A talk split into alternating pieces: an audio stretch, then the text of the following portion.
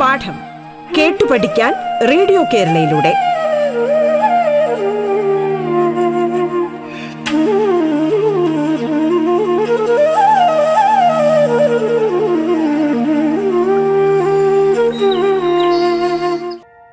നമസ്കാരം. റേഡിയോ കേരളയിൽ പാഠം പരിപാടിയിൽ ഞാൻ P Vrinda, Harippad government technical ഹൈസ്കൂളിലെ ഗണിത വിഭാഗം അധ്യാപികയാണ് ഇന്ന് നിങ്ങളോടൊപ്പമുള്ളത്. ഇന്ന് നമ്മൾ പത്താം ക്ലാസ്സിലെ രണ്ടാമത്തെ അധ്യായമായ വൃത്തങ്ങളാണ് പരിചയപ്പെടാൻ പോകുന്നത്. കുട്ടികളെ, നിങ്ങൾക്കെല്ലാവർക്കും അറിയാം വൃത്തം ഒരു ജ്യാമിതീയ രൂപമാണെന്ന്, അല്ലേ? എന്താണ് ജ്യാമിതി? നോക്കിയാലോ, ഭൂമി എന്നർത്ഥം വരുന്ന ജ എന്ന സംസ്കൃത പദവും അളവ് എന്നർത്ഥത്തിലുള്ള മിതി എന്ന സംസ്കൃത പദവും ചേർന്നാണ് ജ്യാമിതി എന്ന വാക്കുണ്ടായത്. അങ്ങനെ ഭൂമിയിലെ അളവുകളെ സംബന്ധിക്കുന്ന ശാസ്ത്രമാണ് ജ്യാമിതി. കൃഷി, കെട്ടിട നിർമ്മാണം തുടങ്ങിയ പ്രവർത്തനങ്ങളുമായി ബന്ധപ്പെട്ടാണ് ജ്യാമിതി രൂപം കൊണ്ടതെന്നാണ് സൂചിപ്പിക്കുന്നത്. സംഖ്യാബോധത്തോടൊപ്പം തന്നെ പ്രകൃതിയിലെ പലതരം വസ്തുക്കളുടെ കേവല രൂപങ്ങളെക്കുറിച്ചും പ്രാചീന മനുഷ്യന് ധാരണയുണ്ടായിരുന്നു. വളമില്ലാതെ ഒഴുകുന്ന പുഴകളിലും നേരെ വളരുന്ന മരങ്ങളിലും രേഖയെയും സഹജീവികളുടെ കൃഷ്ണമണികളിലും ആകാശഗോളങ്ങളിലും വൃത്തത്തെയും അകലെയുള്ള മലനിരകളിൽ ത്രികോണത്തെയും കാണാൻ മനുഷ്യന് കഴിഞ്ഞു. ഈ തിരിച്ചറിവാണ് ചിത്രകലയായി വികസിച്ചത്. പ്രായോഗിക ജീവിതത്തിൽ കൃഷിസ്ഥലത്തിന് വേലി കെട്ടുമ്പോഴും കിണർ കുഴിക്കുമ്പോഴും മറ്റും ഇത്തരം രൂപങ്ങളുടെ പലതരം അളവുകളും ആവശ്യമായി വന്നു. അങ്ങനെ ഈ രൂപങ്ങൾ സംഖ്യകളുമായി ബന്ധപ്പെട്ടാണ് ജ്യാമിതി എന്ന ആശയം ഉണ്ടായത്. രൂപങ്ങളുടെ പലതരം അളവുകൾ തമ്മിലുള്ള പരസ്പര ബന്ധങ്ങളാണ് ജ്യാമിതീയ തത്വങ്ങൾ എന്ന് പൊതുവെ പറയാം. ഏറ്റവും ചെറിയ ജ്യാമിതീയ രൂപം നിങ്ങൾക്കറിയാമല്ലോ, ഏതാണ്? ഏറ്റവും ലളിതമായ ജ്യാമിതീയ രൂപമാണ് നേർവര. അതായത് അനേകം ബിന്ദുക്കൾ ചേർന്നാണ് നേർവര ഉണ്ടായിരിക്കുന്നത്. അങ്ങനെ വരകൾ ചേർന്ന് ത്രികോണങ്ങളും ചതുർഭുജങ്ങളും ബഹുഭുജങ്ങളും ഒക്കെ ഉണ്ടായി. അതിനുശേഷം ഈ ബിന്ദുക്കൾ ചേർന്നാണ് വൃത്തമുണ്ടായിരിക്കുന്നത്.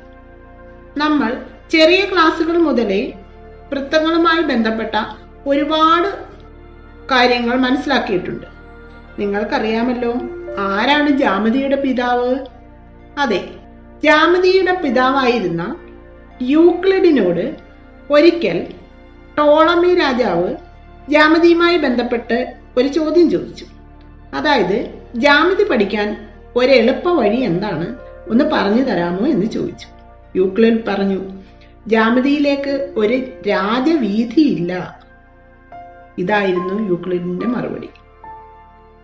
അതായത് ചിട്ടയായ പഠനത്തിലൂടെ നടന്നു കയറുകയല്ലാതെ എളുപ്പത്തിൽ തേരോടിച്ച് കീഴടക്കാവുന്നതല്ല ഗണിതശാസ്ത്രത്തിന്റെ കൊടിമുടികൾ എന്നാണ് അദ്ദേഹം ഉദ്ദേശിച്ചത്. നമുക്കും ജ്യാമിതി കുറച്ച് പ്രയാസമായി തോന്നാം. എന്നാൽ ജ്യാമിതിയുടെ ഉള്ളിലേക്ക് കടന്നു ചെന്നാൽ വളരെ സുന്ദരമായ കാര്യങ്ങളാണ് നമുക്ക് അവിടെ കാണാൻ കഴിയുന്നത്. നമ്മൾ എട്ടാം ക്ലാസ്സിൽ ജ്യാമിതിയിലെ വൃത്തത്തെ സംബന്ധിച്ച് ഒരു ചെറിയ പാഠഭാഗം പരിചയപ്പെട്ടിട്ടുണ്ട്. അതായത് ഒരു വൃത്തത്തെ അർദ്ധവൃത്തങ്ങളാക്കുമ്പോൾ അവിടെ കോണുകൾ ഉണ്ടാകും. ആ കോണുകൾ നമ്മൾ അളന്നു നോക്കിയപ്പോൾ നമുക്ക് അവിടെ കാണാൻ കഴിഞ്ഞു അത് മട്ട കോണുകളാണ്. അങ്ങനെ അർദ്ധവൃത്തത്തിലെ കോണുകൾ മട്ടകോണുകളാണെന്ന് എട്ടാം ക്ലാസ്സിൽ നമ്മൾ പരിചയപ്പെട്ടു. അതിനുശേഷം ഒൻപതാം ക്ലാസ്സിലേക്ക് വന്നപ്പോൾ അവിടെ വൃത്തങ്ങളുമായി ബന്ധപ്പെട്ട രണ്ട് അധ്യായങ്ങൾ നമ്മൾ പഠിച്ചിട്ടുണ്ട്. അതായത് ഒരധ്യായത്തിൽ വൃത്തങ്ങളും ഞാണുകളും തമ്മിലുള്ള ബന്ധത്തെക്കുറിച്ചാണ് നമ്മൾ പഠിച്ചത്.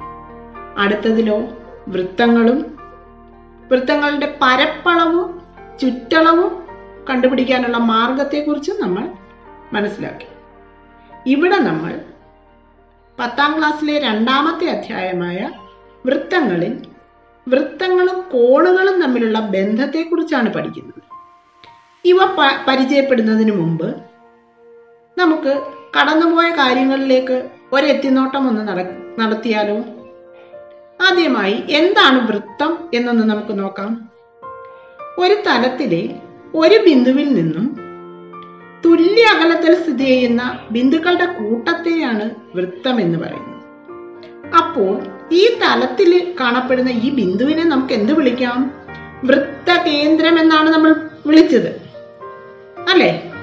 ഈ ബിന്ദുവിൽ നിന്നും വൃത്തത്തിലേക്കുള്ള അകലത്തെ നമ്മൾ ആരമെന്നും ആരത്തിന്റെ ഇരട്ടിയെ നമ്മൾ വ്യാസം എന്നും വിളിച്ചു. വൃത്തത്തിലെ രണ്ട് ബിന്ദുക്കൾ തമ്മിലുള്ള അകലത്തെയോ ഞാണെന്നാണ് നമ്മൾ വിളിച്ചത്. അപ്പോൾ ഒരു വൃത്തത്തിലെ ഏറ്റവും വലിയ ഞാൻ ഏതായിരിക്കും ഏതായിരിക്കും കുട്ടികളെ? വ്യാസം. നിങ്ങൾക്കറിയാം. ഇനിയും നമുക്ക് വൃത്തത്തെ അതിന്റെ വ്യാസത്തിലൂടെ മുറിക്കുമ്പോൾ വൃത്തം അർദ്ധവൃത്തങ്ങളായി മാറുന്നു എന്നറിയാം. വൃത്തത്തിനോട് രൂപസാദൃശ്യമുള്ള അനേകം വസ്തുക്കൾ നമ്മൾ നിത്യജീവിതത്തിൽ പരിചയപ്പെടുന്നുണ്ട്. നമ്മുടെ മുറിയിലെ ക്ലോക്ക്, നമ്മുടെ കയ്യിലുള്ള സി ഡി, നാം ഭക്ഷണമായി ഉപയോഗിക്കുന്ന പപ്പടം, ഇതിന്റെ എല്ലാ ആകൃതി എന്താണ്? വൃത്താകൃതിയാണ്, അല്ലേ? നമ്മൾ എട്ടാം ക്ലാസ്സിൽ അർദ്ധവൃത്തത്തിലെ കോണുകൾ മട്ടകോണുകളാണെന്ന് പഠിച്ചിട്ടുണ്ട്. ഇത് നമ്മൾ പ്രൊട്രാക്ടർ ഉപയോഗിച്ചാണ്, അതായത് നമ്മുടെ ഇൻസ്ട്രുമെന്റ് ബോക്സിലെ മട്ടകോൺ എന്നറിയപ്പെടുന്ന ഇൻസ്ട്രുമെന്റ് ഉപയോഗിച്ച് നമ്മൾ അളന്നു നോക്കിയപ്പോൾ ഇത് തൊണ്ണൂറ് ഡിഗ്രി കിട്ടുന്നു എന്ന് നമ്മൾ മനസ്സിലാക്കിയിട്ടുണ്ട്. നമുക്കിനി ഒരു വൃത്തം വരച്ചാലോ? അതെ, മൂന്ന് സെന്റിമീറ്റർ ആരമുള്ള ഒരു വൃത്തം വരച്ചു നോക്കൂ. ആ വൃത്തത്തിന്റെ വ്യാസം ഒന്ന് വരയ്ക്കാം. അതായത് വൃത്ത കേന്ദ്രത്തിലൂടെ കടന്നു പോകുന്ന ഏറ്റവും വലിയ ഞാൻ, വ്യാസവും നമ്മൾ വരച്ചു. ഇനിയും നമുക്ക് ഈ വ്യാസത്തിന്റെ അഗ്രബിന്ദുക്കൾ നീട്ടി ഒരു ത്രികോണം നിർമ്മിക്കണം. അപ്പോൾ വ്യാസത്തിന്റെ അഗ്രബിന്ദുക്കളിൽ നിന്നും ഒരു ത്രികോണം നിർമ്മിക്കാനായി നമ്മൾ മൂന്നാമത്തെ മൂല വൃത്തത്തിനകത്താണ് വരയ്ക്കുന്നത്. അതിനുശേഷം വീണ്ടും നമുക്കൊരു ത്രികോണം നിർമ്മിക്കണം വ്യാസത്തിന്റെ അഗ്രബിന്ദുക്കളിലൂടെ. വ്യാസത്തിന്റെ അഗ്രബിന്ദുക്കൾ നീട്ടി നമ്മൾ വൃത്തത്തിൽ മൂന്നാമത്തെ മൂല എത്തിക്കും. അവിടെയും നമുക്കൊരു ത്രികോണം ഉണ്ടാകും. വീണ്ടും വ്യാസത്തിന്റെ അഗ്രബിന്ദുക്കൾ ഉപയോഗിച്ച് വൃത്തത്തിന് പുറത്ത് ഒരു ത്രികോണം നിർമ്മിക്കുന്നു. ഇപ്പോൾ നമ്മൾ എന്താണ് ചെയ്തത്? വ്യാസത്തിന്റെ അഗ്രബിന്ദുക്കൾ ഉപയോഗിച്ച് മൂന്ന് ത്രികോണങ്ങൾ നിർമ്മിച്ചു. എവിടെയൊക്കെ? വൃത്തത്തിനകത്തും വൃത്തത്തിലും വൃത്തത്തിന് പുറത്തും. ഇനി നമുക്ക് ഈ ത്രികോണത്തിന്റെ ഈ മൂന്ന് മൂലകളെയും ഓരോ പേരിട്ട് വിളിച്ചാലോ? ഇംഗ്ലീഷ് അക്ഷരമാലയിലെ വലിയ അക്ഷരങ്ങളായ എ ബി സി ഉപയോഗിച്ച് നമ്മൾ വരച്ച ത്രികോണത്തിന്റെ മൂന്ന് മൂലകളെയും, അതായത് വൃത്തത്തിനകത്ത് വരച്ച ത്രികോണത്തിന്റെ മൂന്നാമത്തെ മൂലയെ എ എന്നും വൃത്തത്തിൽ വരച്ച ത്രികോണത്തിന്റെ മൂന്നാമത്തെ മൂലയെ ബി എന്നും വൃത്തത്തിന് പുറത്ത് വരച്ച ത്രികോണത്തിന്റെ മൂന്നാമത്തെ മൂലയെ സി എന്നും നമുക്ക് വിളിക്കാം. എന്നിട്ട് നമ്മുടെ ഇൻസ്ട്രുമെന്റ് ബോക്സിലെ പ്രൊട്രാക്ടർ ഉപയോഗിച്ച് നമുക്ക് ഈ മൂന്ന് മൂലകളും ഒന്ന് അളന്നു നോക്കാം. അളന്നോളൂ കുട്ടികളെ, ഞാനും അളക്കാം നിങ്ങളോടൊപ്പം. നമുക്കൊന്ന് അളന്നാലോ? ആ അതെ, പ്രൊട്രാക്ടർ ഉപയോഗിച്ച് നമ്മൾ ആംഗിൾ എ അളന്നു, എനിക്ക് നൂറ്റിപ്പത്ത് ഡിഗ്രി എന്ന് കിട്ടി. ആംഗിൾ ബി അളന്നു, തൊണ്ണൂറ് ഡിഗ്രി എന്ന് കിട്ടി. ആംഗിൾ സി അളന്നു, എഴുപത്തിരണ്ട് ഡിഗ്രി എന്നും കിട്ടി. നിങ്ങൾക്കും ഏകദേശം ഇതുപോലെ ആയിരിക്കും കിട്ടിയത്, അല്ലേ കുട്ടികളെ? അതെ, നമുക്കൊന്ന് വിശകലനം നടത്തി നോക്കിയാലോ? നമുക്കെല്ലാവർക്കും വൃത്തത്തിനകത്ത് വരച്ച ത്രികോണത്തിന്റെ മൂന്നാമത്തെ മൂലയായ കോൺ എ തൊണ്ണൂറ് ഡിഗ്രിയിൽ കൂടുതലാണ് കിട്ടിയത്, അല്ലേ? വൃത്തത്തിൽ വരച്ച കോണോ? വൃത്തത്തിൽ വരച്ച കോൺ ബി നമുക്കെല്ലാവർക്കും തൊണ്ണൂറ് ഡിഗ്രിയും വൃത്തത്തിന് പുറത്ത് വരച്ച മൂന്നാമത്തെ മൂല, അതായത് കോൺ സി, തൊണ്ണൂറിൽ കുറവുമാണ് നമുക്ക് കിട്ടിയത്, അല്ലേ? അതായത് ഈ അളവുകളിൽ നിന്നും നമുക്ക് ഒരു പ്രധാന കാര്യം മനസ്സിലാക്കാം. വൃത്തത്തിന്റെ വ്യാസത്തിന്റെ അഗ്രബിന്ദുക്കളിൽ നിന്നും വരയ്ക്കുന്ന എല്ലാ ത്രികോണങ്ങളുടെയും മൂന്നാമത്തെ കോൺ വൃത്തത്തിലായാൽ തൊണ്ണൂറ് ഡിഗ്രിയും വൃത്തത്തിന് പുറത്തായാൽ തൊണ്ണൂറ് ഡിഗ്രിയിൽ കുറവും ആയിരിക്കും എന്ന് നമ്മൾ കണ്ടെത്തി. ഇതിനെ നമുക്ക് ഒരു പൊതു തത്വമായി പറയാം. അതായത് ഒരു വൃത്തത്തിന്റെ വ്യാസത്തിന്റെ അഗ്രബിന്ദുക്കളിൽ നിന്നും വരയ്ക്കുന്ന ത്രികോണത്തിന്റെ മൂന്നാമത്തെ മൂല വൃത്തത്തിനകത്തായാൽ തൊണ്ണൂറിൽ കൂടുതലും വൃത്തത്തിലായാൽ തൊണ്ണൂറും വൃത്തത്തിന് പുറത്തായാൽ തൊണ്ണൂറിൽ കുറവും ആയിരിക്കും എന്ന പൊതു തത്വത്തിൽ നമുക്ക് എത്തിച്ചേരാൻ കഴിയുന്നു. ഇതുറപ്പിക്കാനായി നമുക്ക് വ്യത്യസ്ത വൃത്തങ്ങൾ വരച്ചു നോക്കി, അതായത് വ്യത്യസ്ത ആരങ്ങളിലുള്ള വൃത്തങ്ങൾ നിങ്ങൾ വരയ്ക്കുക. അവിടെ ഈ മൂന്ന് ത്രികോണങ്ങളും ഒരേ വൃത്തത്തിൽ തന്നെ ഈ മൂന്ന് ത്രികോണങ്ങളും വരയ്ക്കുക. അതായത് വൃത്തത്തിനകത്തും വൃത്തത്തിലും വൃത്തത്തിന് പുറത്തും ത്രികോണങ്ങൾ വരച്ച് നമ്മുടെ ഇൻസ്ട്രുമെന്റ് ബോക്സിലെ പ്രൊട്രാക്ടർ ഉപയോഗിച്ച് ഈ മൂന്ന് കോണുകളും അളന്നു നോക്കുക. ഇങ്ങനെ രണ്ടോ മൂന്നോ വ്യത്യസ്ത ആരങ്ങളിലുള്ള വൃത്തങ്ങൾ വരച്ച് ത്രികോണങ്ങൾ വരച്ച് അളന്നു നോക്കിയാൽ ഇവിടെ എല്ലാം നമുക്ക് നമ്മൾ കണ്ടെത്തിയ ആശയം ശരിയാണെന്ന് കാണാൻ കഴിയുന്നു, അല്ലേ? അങ്ങനെ നമുക്ക് ഈ ആശയം ഉറപ്പിക്കാൻ കഴിയും. ഇതുപോലെ തന്നെ നമ്മുടെ നമ്മുടെ ഇൻസ്ട്രുമെന്റ് ബോക്സിലെ സെറ്റ് സ്ക്വയർ ഉപയോഗിച്ചും നമുക്ക് ഈ ആശയം ഉറപ്പിക്കാൻ കഴിയും. നമുക്ക് നോക്കിയാലോ, നമുക്കൊരു വൃത്തം വരച്ചിട്ട് സെറ്റ് സ്ക്വയറിന്റെ അകത്തും പുറത്തും മട്ടമൂലകളുണ്ട്. അകത്തൊരു ത്രികോണമുണ്ട്, ഒരു മട്ട ത്രികോണമാണ്. സെറ്റ് സ്ക്വയറിന്റെ അകത്തുള്ള ത്രികോണം മട്ട ത്രികോണമാണ്. സെറ്റ് സ്ക്വയറിന്റെ അകത്തുള്ള മട്ട ത്രികോണത്തിന്റെ മട്ടമൂല വൃത്തത്തിൽ തന്നെ കൊണ്ട് ഉറപ്പിക്കുക. എന്നിട്ട് ആ മട്ടമൂലയുടെ എതിർവശം എന്താണെന്ന് നിങ്ങളൊന്ന് നോക്കിക്കേ. എന്താണ് നമുക്ക് കാണാൻ കഴിയുന്നത്? മട്ടമൂലയുടെ എതിർവശം വൃത്തത്തിന്റെ വ്യാസമാണ്. അപ്പോൾ ഈ മട്ടമൂല നമുക്ക് വൃത്തത്തിനകത്തേക്കും പുറത്തേക്കും ഒക്കെ ഒന്ന് മാറ്റി നോക്കിയാലോ? നോക്കിക്കോളൂ കുട്ടികളെ. അപ്പോൾ എന്ത് കാണാൻ കഴിയുന്നു? ഈ സെറ്റ് സ്ക്വയറിന്റെ അകത്തെ മട്ടത്രികോണത്തിന്റെ മട്ടമൂല വൃത്തത്തിനകത്തേക്ക് കയറുമ്പോൾ എതിർവശം വ്യാസമല്ലാതായി മാറും. മട്ടമൂല പുറത്തേക്ക് പോകുമ്പോഴും എതിർവശം വ്യാസം അല്ലാതെ ആയി മാറുന്നു എന്ന് നമുക്ക് കാണാൻ കഴിയും, അല്ലേ?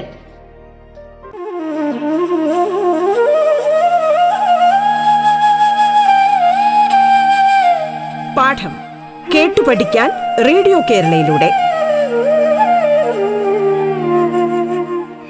പാഠത്തിൽ ഇനി ഇടവേള.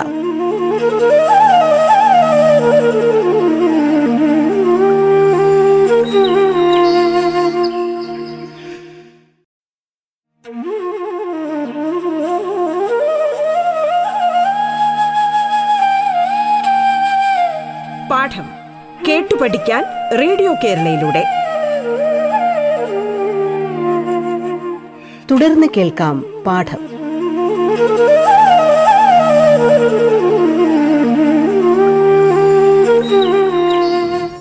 ഇനിയും നമുക്ക് തുടർന്നുള്ള ഭാഗങ്ങളിലേക്കൊന്ന് പ്രവേശിച്ചാലോ? നോക്കാം. നമ്മൾ ഒമ്പതാം ക്ലാസ്സിൽ ചാപങ്ങളെ പരിചയപ്പെട്ടിട്ടുണ്ട്. ഇതിനായി നമുക്കൊരു വളയെ വൃത്തമായി പരിഗണിച്ചാൽ വള രണ്ടായി മുറിക്കുമ്പോൾ അതിനെ നമ്മൾ വളമുറികൾ എന്നാണ് വിളിക്കുന്നത്. ഇതുപോലെ വൃത്തത്തിലെ ഏതെങ്കിലും ഒരു ചാപം അടയാളപ്പെടുത്തിയാൽ ആ വൃത്തം രണ്ട് ഭാഗങ്ങളായി മാറുന്നു. ഒന്നിനെ നമ്മൾ ചാപം എന്ന് വിളിക്കുമ്പോൾ മറ്റേ ഭാഗത്തെ നമ്മൾ മറുചാപം എന്ന് വിളിക്കുന്നു. അതായത് ഒരു വൃത്തം ചാപവും മറുചാപവും ആയി മാറുന്നു. നമുക്കിനി ഈ ചാപത്തിലെ കോണുകളെ ഒന്ന് പരിചയപ്പെട്ട് നോക്കാം. ഇതിനായി നമുക്കൊരു പ്രവർത്തനത്തിലൂടെ കടന്നു പോകാം. നിങ്ങൾ മൂന്ന് സെന്റിമീറ്റർ ആരമുള്ള ഒരു വൃത്തം വരച്ചേ. അതിലെ ഏതെങ്കിലും ഒരു ചാപം ഒന്ന് അടയാളപ്പെടുത്തിക്കേ. എ ബി ഒരു ചാപം ആയിക്കോട്ടെ. ഒരു ചെറിയ ചാപം അടയാളപ്പെടുത്തുക. എ ബി എന്ന ഒരു ചെറിയ ചാപം അടയാളപ്പെടുത്തുക. ഇതിനെ അപ്പോൾ നമുക്ക് രണ്ട് ചാപങ്ങൾ, ചാപവും മറുചാപവും എ ബി തന്നെയാണ്. ഇതിനെ മനസ്സിലാക്കാനായി ചെറിയ ചാപത്തിന്റെ എ ബി എന്ന ഭാഗത്തിനിടയ്ക്ക് നമുക്ക് സിയും കൂടി അടയാളപ്പെടുത്താം. മറുചാപത്തിൽ ഡിയും അടയാളപ്പെടുത്താം. അപ്പോൾ ചാപം എ സി ബി ആകുമ്പോൾ മറുചാപമോ എ ഡി ബി ആകുന്നു. ഇനി നമുക്ക് ഈ ചാപത്തിൽ കുറെ കോണുകൾ ഒന്ന് വരച്ചു നോക്കാം.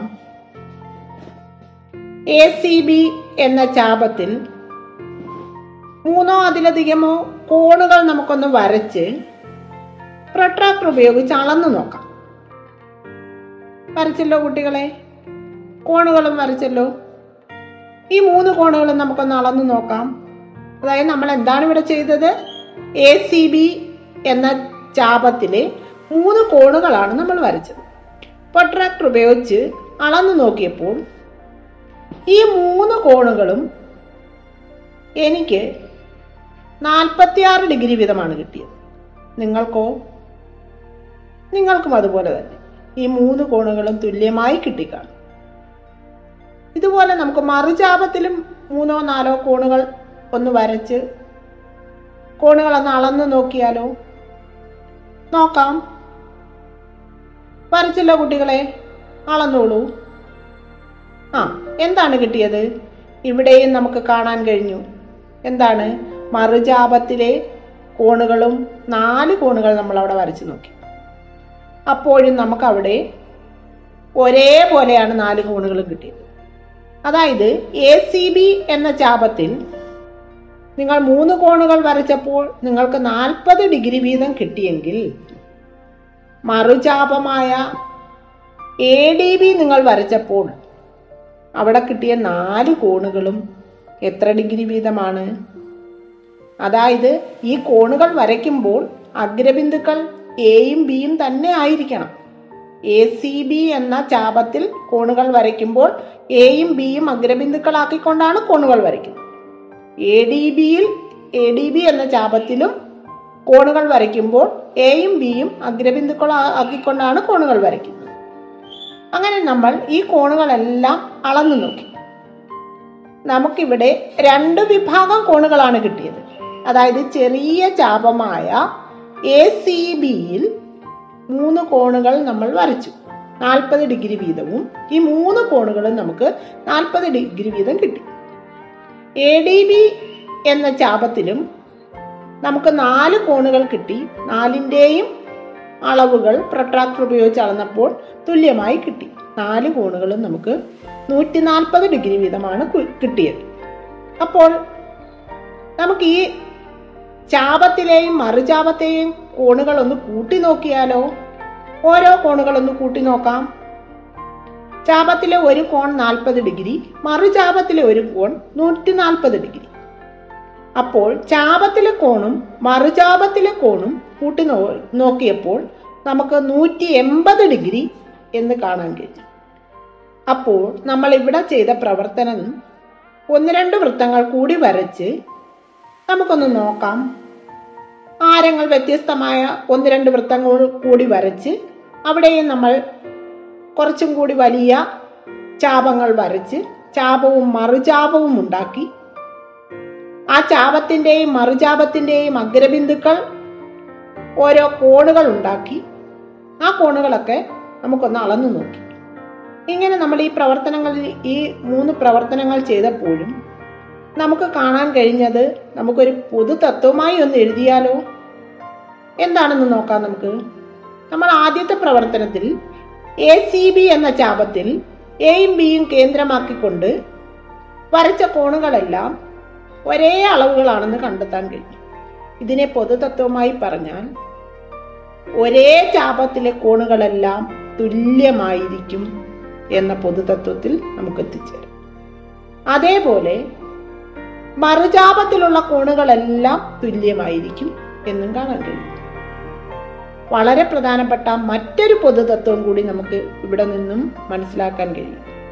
അതായത് ഒരു ചാപത്തിലെയും മറുചാപത്തിലെയും കോണുകളുടെ അളവുകളുടെ തുക നൂറ്റി എൺപത് ഡിഗ്രി ആയിരിക്കും എന്നും നമുക്ക് കാണാൻ കഴിയും.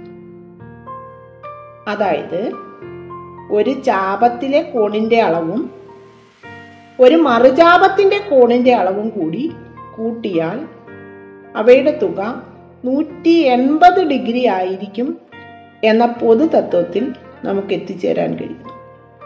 ഇത് നമ്മുടെ പുസ്തകത്തിലെ നിരവധി ഉദാഹരണങ്ങളിലൂടെ നമുക്ക് മനസ്സിലാക്കാൻ കഴിയും.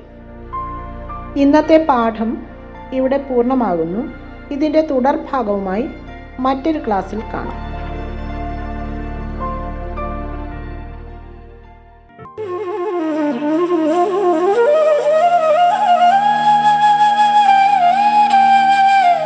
പാഠം കേട്ടുപഠിക്കാൻ റേഡിയോ കേരളയിലൂടെ പാഠത്തിന്റെ ഇന്നത്തെ അധ്യായം പൂർണ്ണമാകുന്നു. ഇനി അടുത്ത ദിവസം കേൾക്കാം. നമസ്കാരം.